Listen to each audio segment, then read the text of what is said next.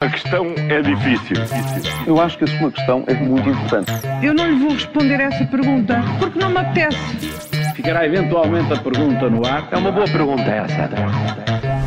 E está no ar o Ainda Bem que faz essa pergunta da Rádio Observador. Paulo Ferreira e Júlio Magalhães, esta quarta-feira falamos de incompatibilidades sem fim, também de narrativas salariais e jovens de saída. Mas uh, vamos uh, começar aqui por uma contabilidade infame, Paulo. É isso mesmo. Para o Presidente da República, até que número são aceitáveis os casos de abusos sexuais praticados por membros do clero? Lá vamos nós às declarações de Marcelo Rebelo de Sousa que indignaram quase toda a gente. É inevitável. E, e indignaram e bem da, da esquerda à direita, de, de, católicos a agnósticos, raramente se assista tanto consenso na sociedade portuguesa como aconteceu agora, ou está a acontecer nesta vaia coletiva ao Presidente da República. Foram declarações para as quais não há adjetivos que, ser dito, que possam ser ditos aqui na rádio às 7h19 da manhã. e, em resumo, segundo Marcelo Rebelo de Sousa, os mais de 400 casos reportados de abusos sexuais praticados por membros da Igreja não são um número particularmente elevado. Depois, o Presidente da República tentou emendar a mão eh, com um comunicado, depois com declarações uh, televisões, enterrou-se mais um pouco ainda, uh, ainda fez depois uma, uma, segunda tentativa em declarações à RTP e à SIC e disse isto.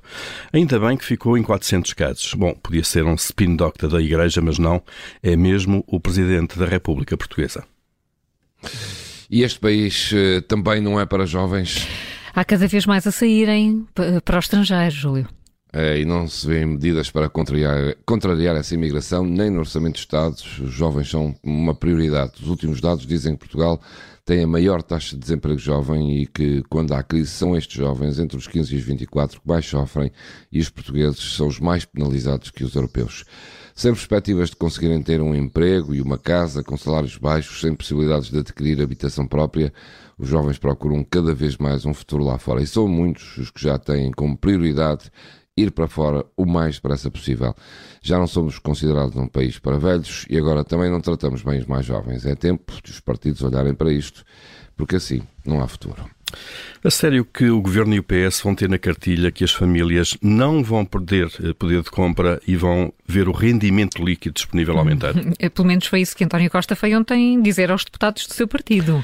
É, pois foi, e, confirma-se de facto que a inflação uh, pode ter sido a melhor coisa que, que aconteceu ao Governo, não é?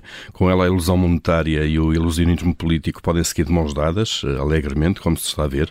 Claro que as famílias têm, têm, têm sentido que estão a ganhar poder de compra, como é evidente, que lhes sobra cada vez mais ordenado ao fim do mês e as faturas da energia do supermercado e da prestação de casa são cada vez mais fáceis de suportar, não é? Nas narrativas do governo não há perda de poder de compra, a inflação acima do crescimento de salários é basicamente um mito eh, que ninguém comprova. E isto dos casos das incompatibilidades não vai parar? Pois de repente começaram aqui a surgir vários, vários casos. É sempre assim, anda-se anos sem falar em determinado assunto e de repente, quando há um caso, seguem-se vários outros como uma bola de neve. No caso das incompatibilidades entre ministros, secretários de Estado e ainda familiares, com contratos com o Estado, parece que se abriu de repente uma caixa de Pandora.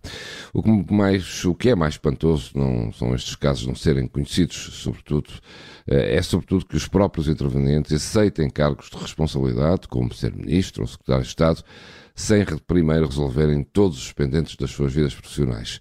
Ter um cargo destes requer toda a imunidade contra possíveis dúvidas. Será que os próprios pensam que não há problema nenhum ou que ninguém vai ficar a saber?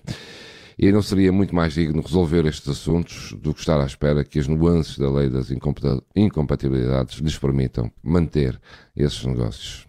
Paulo Ferreira e Júlio Magalhães, as perguntas que marcam a atualidade. Nesta manhã de quarta-feira temos nova edição, amanhã, depois do Jornal das Sete. A questão é difícil. Eu acho que a sua questão é muito importante. Eu não lhe vou responder essa pergunta porque não me apetece. Ficará eventualmente a pergunta no ar. É uma boa pergunta essa.